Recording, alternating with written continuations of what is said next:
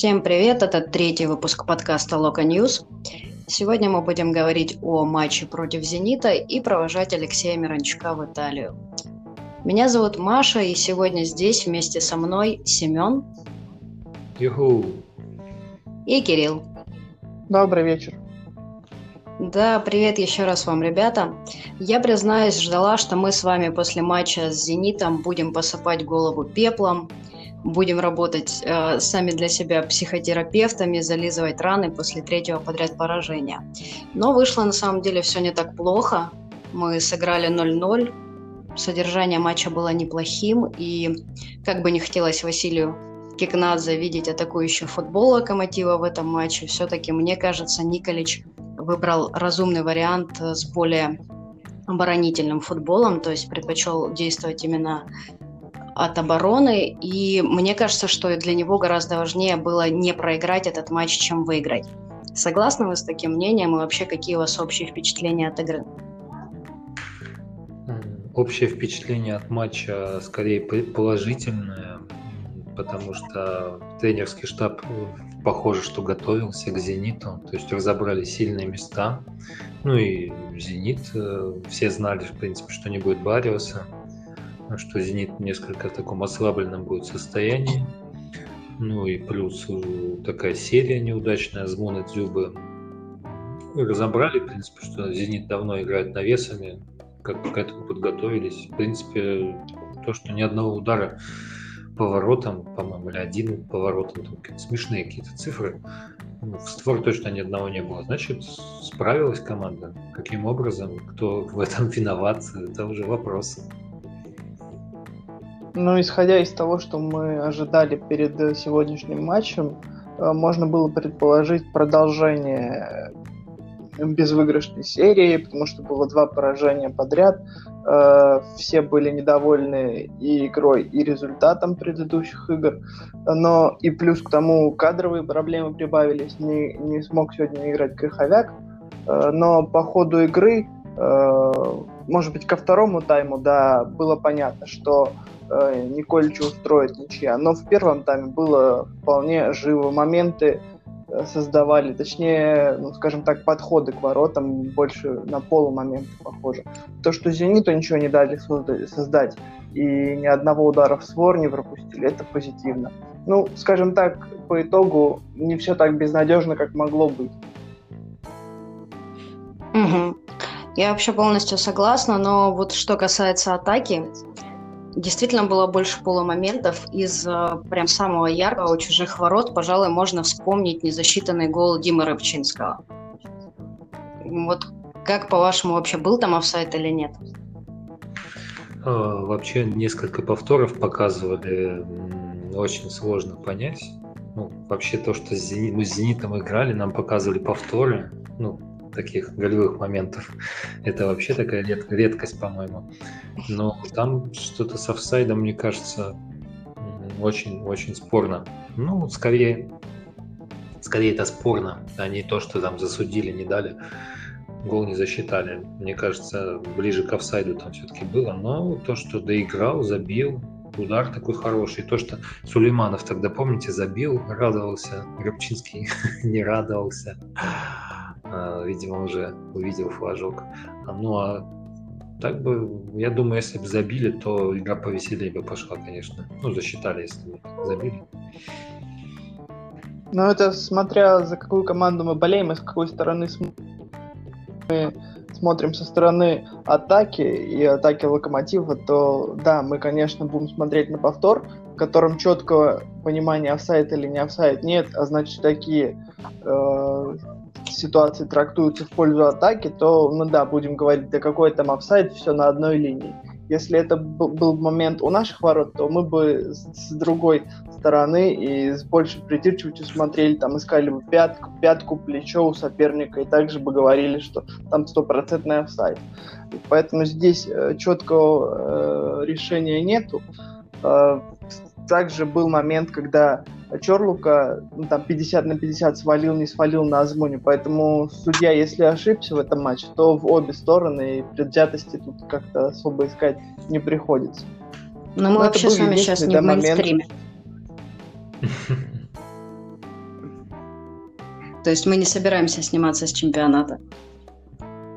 Ну, нет, мне кажется, это какой-то момент, что один раз Спартак сказал, и теперь все будут это повторять как мантру до 30-го тура.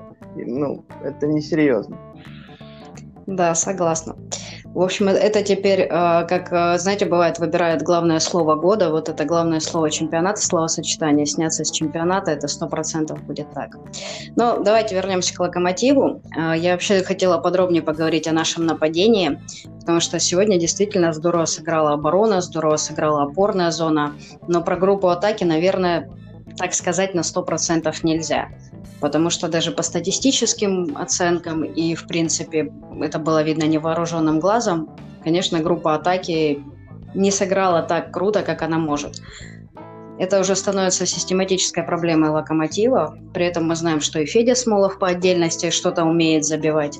И мы знаем, что Эдер может быть полезным, он может скидывать, может иногда сам забивать.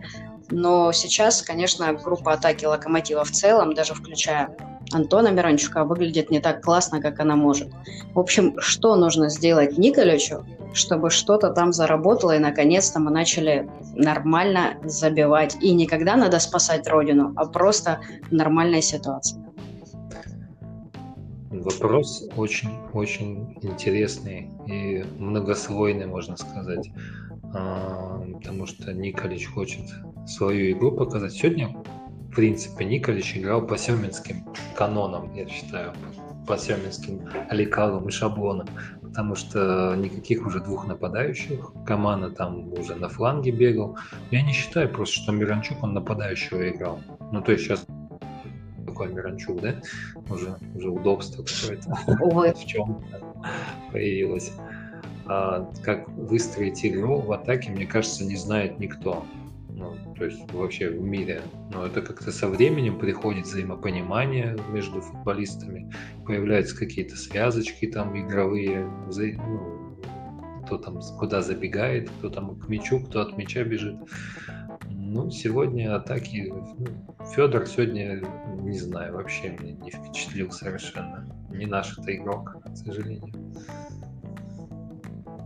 Ну, нам по-прежнему нужен нападающий, это не секрет. По-прежнему нужен такой страйкер, стабильный, забивной. Проблема в том, что в какого бы мы нападающего не взяли, в любом другом чемпионате он может быть лучшим бомбардиром, а придя в нашу команду, он будет чувствовать себя не в своей тарелке. Федор Смолов это уже ощутил на себе дважды, когда первый раз приходил, и второй, когда вот после аренды вернулся. Смотрите на Маркуса Берга из Краснодара. Казалось бы, ну, просто человек, который будет головой замыкать и все. Но нет, в Краснодаре он забивает очень много. Тут тот же самый Эдер у нас. Ну, очень похожие игроки. Эдер непонятно, что делает в команде с точки зрения результата его лицевого счета, да. Если говорить о сегодняшней игре, то да, после того, как ушел Федя и вообще, ну, и была вторая замена на Лисаковича и Эдера, то чисто на эмоциональном фоне они побежали вперед. У Лисаковича был, ну, скажем так, момент, который тяжелый, но он мог его решать, но не решил. И получается, что вот только на эмоциональном таком подъеме, и плюс еще болельщики погнали вперед, у нас нападающие как-то могут себя проявить, пытаться себя проявить. А учитывая, что и Федя, и Эдер, они играют более-менее одинаково, вот ты смотришь на них, что по отдельности, что вместе на поле, вот хочется избавиться от двух сразу и дайте новых, потому что, ну, бывали такие моменты, когда у нас Эдер час проводил на поле, непонятно что, выходил Федя и там двумя касаниями делал игру ярче. Вспомним, например, Суперкубок, да, тот же. И сегодня Эдер вышел, и у него получилось ярче, хотя толку от этого не сильно больше. Поэтому нам нужен еще один нападающий, но кроме этого, после ухода Леши нам нужно будет связующее звено. Потянет ли один Антон? Один Антон точно не потянет. Ну, в общем, скорее всего, судя из того, что сказал Кикнадзе вот в небольшом интервью сегодня, будет один игрок, и он будет на позицию нападающего. Легионера, значит, кто-то уйдет из легионеров каким-то образом. Я поняла тебя. Слушай, мне кажется, по поводу момента Эдера я не совсем согласна, что это была эмоциональная история. Мне кажется, что это было как раз-таки из-за того, что Антон Миранчук опустился ниже, потому что он то ли второго нападающего играл. Ну, в общем, он достаточно высоко играл, да, даже если это не был второй нападающий в чистом виде. И вот он опустился в полузащиту, и он сначала, может быть, помните, пробил с левой ноги, немного Леша в него вселился. Но... Вот. А потом он как раз выполнил подачу, когда Эдер там, затылком или как-то сбрасывал поворотом. Мне кажется, что вот как раз-таки вот такого игрока нам в атаке сегодня не хватало. Вот. Не знаю, согласитесь вы или нет, что вот когда вот этого связующего звена, которое выполняет Леша, опять же, да, из-за того, что Смолов и Миранчук играли высоко, у нас не было человека, который бы для них создавал моменты. Ну, здесь нельзя не согласиться, то, что игра в атаке, нападающий в одиночку, ну, там пара человек, которых все, в принципе, знают, даже бабушка моя знает, кто может в одно лицо вытащить любой клуб практически, да, в нападении. Вот это Роналдо, Месси. Если нет выстроенной игры в атаке, то есть у нас, в принципе, при Семене какая-никакая, ну, игра в атаке там время от времени была, но нападающий нам нужен был, видимо, не такой, как Федя Смолов. Какой сейчас нападающий? Там слухи Санти Мину, да, там нам отправляют. Но Санти Мина, если посмотреть, это испанец, во-первых. Во-вторых, у него статистика такая же, как у Эдера. Я вот посмотрел специально. То есть он где-то в каждом четвертом матче забивает. А вот этот деревянный Маркус Берг, да, как вот мы говорим, он в каждом втором матче забивает. То есть разница колоссальная. Просто Берг очень старый. То есть ему 4 года, он даже старше, чем Эдер. На возрасте уже таком конкретном. А Санти Мина это вообще вариант, мне кажется, такой авантюрный очень. И он, наверное, тоже будет страдать у нас, мне кажется, не играть. Нам какой-нибудь дерзкий, ну вы знаете, кто нужен. Желательно загорелый, то есть какой-нибудь новый Ндой, там, новый, не знаю, Ниас, который будет больше на себя брать игру. Может быть, Лисакович подрастет, как бы в этом немножко в своем взаимопонимании, там, с партнерами, забьет гол, может, у него попрет. Смотрим. Но нам нужен игрок функционала Фарфана, и, по идее, таким должен стать Камано. Но сейчас у него явно с физическими кондициями не лады, и вот эта вот пауза на сборной ему должна помочь, если он не вызван, не проверял, вызван ли он в свою сборную или нет. Если он не вызван туда, то ему сборы вот, с командой должны помочь наиграть связи и прийти в нормальное физическое состояние. Тогда мы можем судить о нем, хороший он, плохой он. Подменит он Фарфана, или подменит он Лешу, или кого, или он сам по себе будет хорошим. То есть вот такой игрок нам нужен. Будет ли это Камано или не будет, это большой вопрос.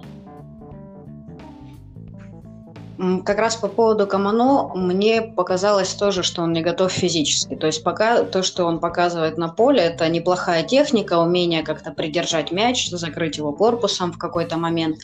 Но и пробить, да, вот видно, что он очень нацеленный, особенно в матче с Ахматом был на ворота.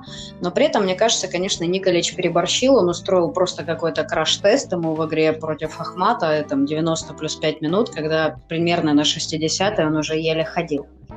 Сегодня была замена, но при этом все равно, мне кажется, что он даже на этот час не был готов на 100% физически. Может быть, эффективнее его пока использовать замены, либо вот действительно, может быть, ему поможет пауза на сборной?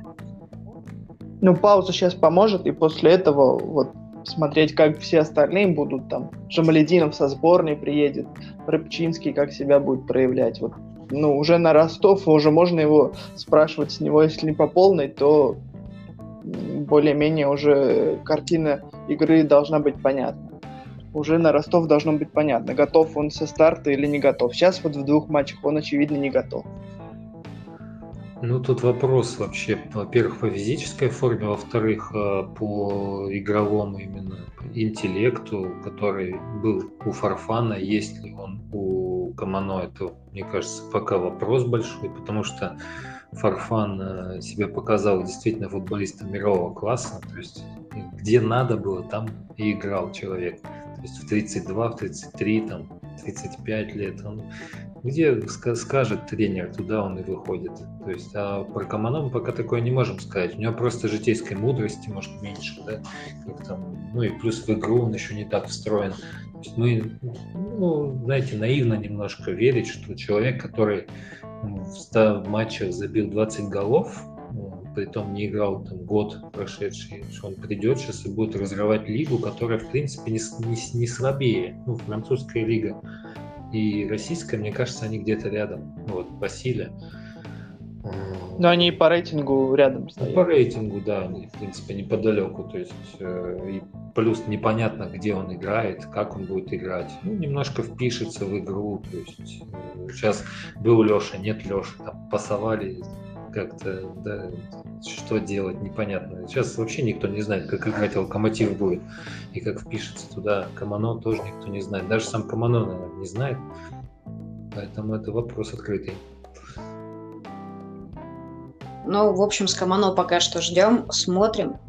Наверное, пока его никак нельзя назвать таким белым пятном. Нельзя сказать, что он привносит что-то яркое в наш футбол. Но если говорить вообще о положительных моментах матча и немного отвлечься от футбола, я хотела еще сказать, что меня очень порадовал на фанатском секторе баннер в поддержку Димы Баринова. Был недавно конфликт, все о нем помнят, у Димы с фанатами, и очень круто, что сейчас отложили все обиды и в сложной для игрока ситуации его поддержали. При этом мы прекрасно понимаем, насколько Баринов важен для игры «Локомотива». Буквально там на следующий день после того, как он вылетел, уже пошли разговоры о том, нужен ли нам человек, который заменит Диму, то есть приобрести еще одного дополнительного опорника.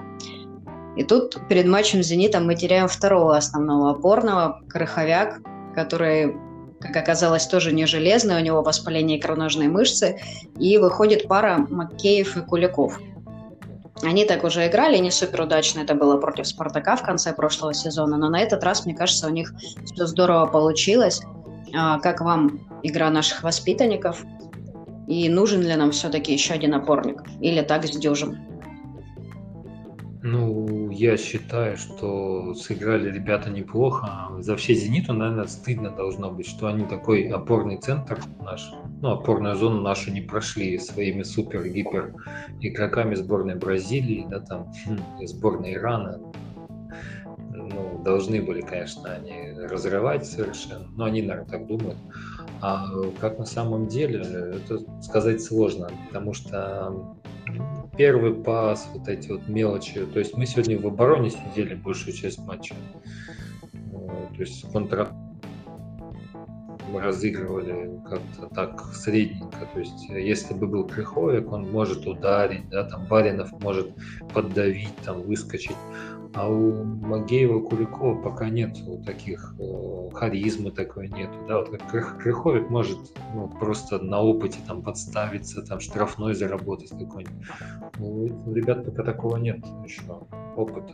И плюс на них нагрузка тогда пойдет уже серьезно. Если Крыховик выбыл надолго, то с парой молодых, гипермолодых опорников, я не помню сколько там, по 20-22 где-то года, да, ребята, мы далеко не уедем.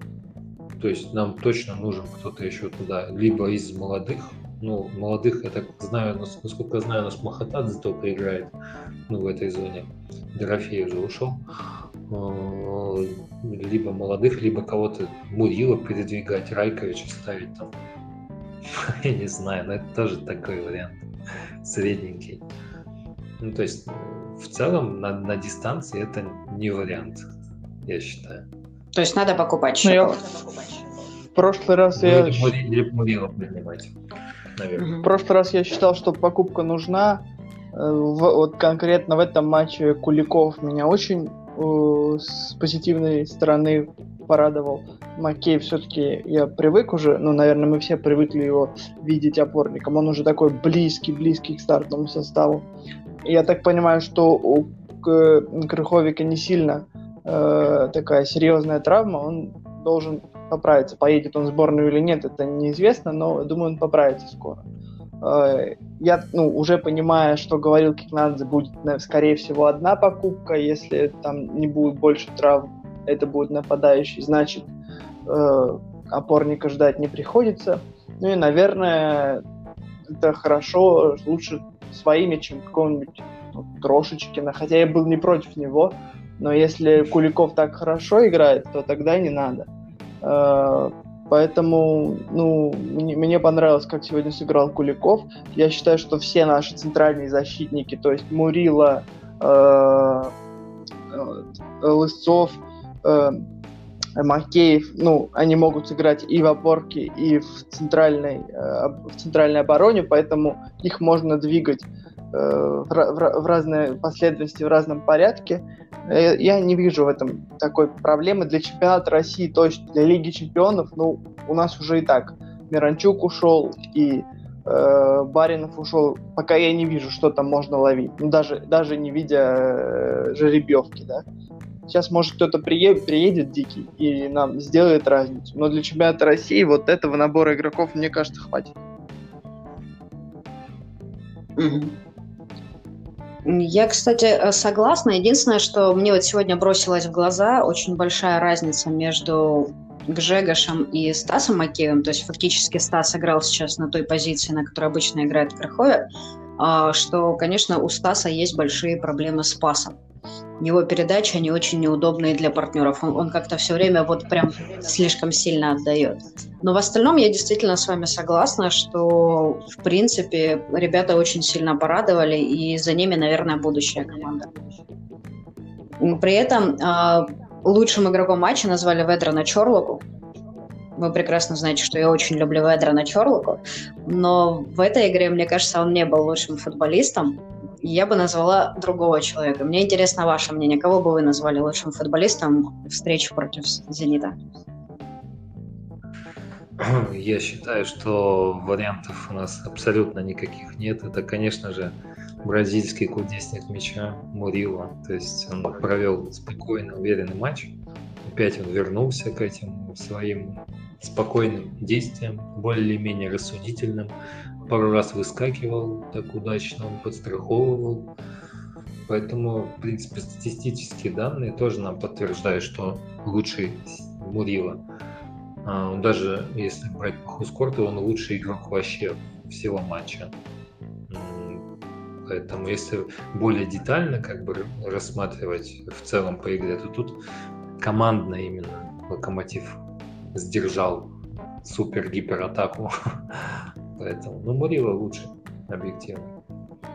Если бы Рыбчинский, точнее, если бы голову засчитали, то я бы его назвал, потому что он, кроме гола, так брал на себя игру довольно неплохо. Другой вопрос, что брал он ее на полчаса, на час его не хватило до конца игры. И, наверное, да, его не назовешь лучшим игроком. А так всегда, когда счет 0-0, выбирают кого-то из обороны, вратарей не выберешь сегодня, там мало было моментов у команд. Поэтому кто-то из обороны... Чорлука здесь на опыте, он более опытный, чем Мурило. Наверное, да. Тут же хочу мостик перекинуть. Вопрос к нашей медицинской службе опять. Снова Чорлука сломался, неизвестно насколько, и уже Николич не выдержал, начал им претензии предъявлять, потому что очень много травм. Это привет Кикнадзе из интервью про Семина, там он считал травмы, сейчас интересно, считает или нет.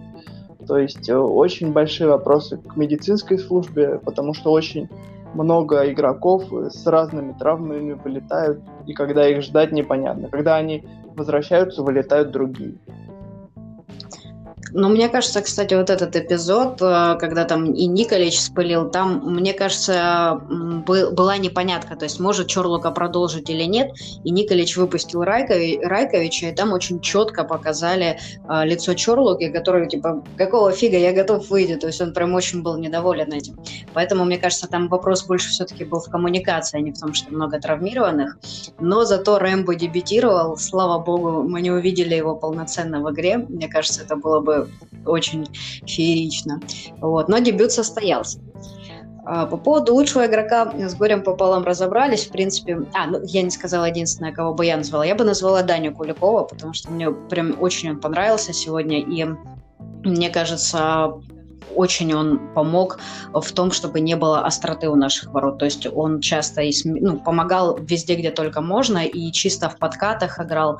В общем, на мой взгляд, большой-большой умница.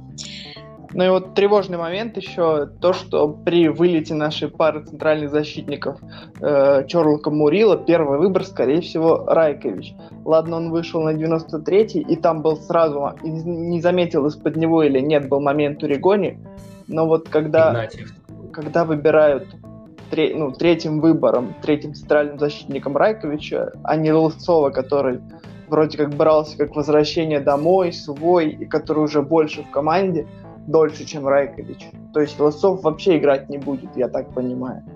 Вот это тревожно, когда у нас Райкович... Это сейчас он вышел на минуту, а если Чорлука будет ломаться так же, как и предыдущие 2 года через матч, то что у нас Райкович будет выходить и играть нормально? Ну, нет, это очень сложно это смотреть. Ну, я вставлю, да, свои, как говорится, 5 копеек. Я думаю, Райкович, если будет выходить и косячить, то он один раз выйдет накосячить, 2 выйдет, ну и сядет просто на скамейку. Потому что я не понимаю, почему верит так. Ну, мы все понимаем, что это мутная, да, там история с Райковичем, с этим. Он сядет на скамеечку просто и будет сидеть, и будет играть кто-нибудь другой. Просто-напросто. Николич, он же не самоубийца, в конце концов. Хотя у него есть такие наклонности суицидальные, я думаю. Ну и плюс депрессивное уже настроение у человека началось. Может быть, немножко развеялся сегодня. Будем надеяться, да. Ну, давайте потихоньку переходить, наверное, завершать наш подкаст. И я думаю, что напоследок, конечно, нужно сказать о том, что Леша Миранчук уже перешел в Аталанту. Конечно, трансфер еще официально не состоялся, но клуб объявил, наверное, уже можно сказать, что все. По крайней мере, все уже провожают, и Леша с болельщиками попрощался. Это был очень трогательный момент, к которому есть вопросы по организации у всех. Но вроде как это случилось, не предупредили болельщиков из-за того, что Аталанта дала согласие прямо в процессе матча с «Зенитом». И, в общем-то, Алексей, самый яркий наш воспитанник за последние годы, как мы все и знали, и планировали, уезжает в Европу. Наверное, нам даже не наверное, а 100% нам будет его не хватать. И я хочу так закончить ностальгической ноткой, в общем. Вспомните, не знаю, может быть, какой-то момент, может быть, какой-то гол, когда вы разбудили своих соседей после гола Алексея, или какой-то вот его мяч, который вам прям запал в душу. Любимый прям. Ну, Алексей, это явление, несомненно, в «Локомотиве». Я так не припомню, чтобы у нас люди так долго, ну, с такого юного возраста там появлялись. Может, Измайлова только можно вспомнить.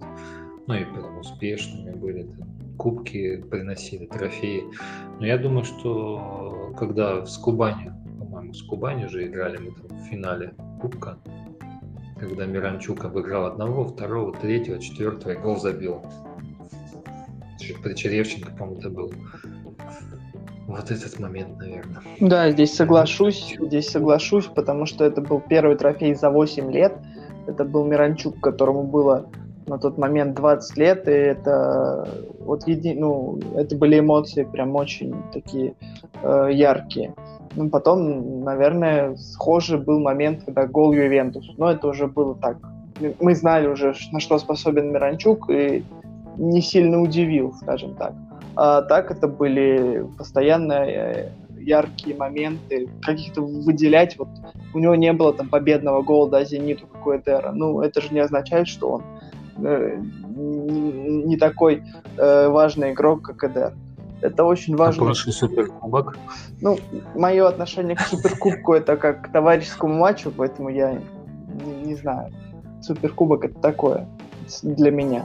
Поэтому вот я выделил такие 2 гола. Это Кубани, конечно, и, наверное, Ювентус.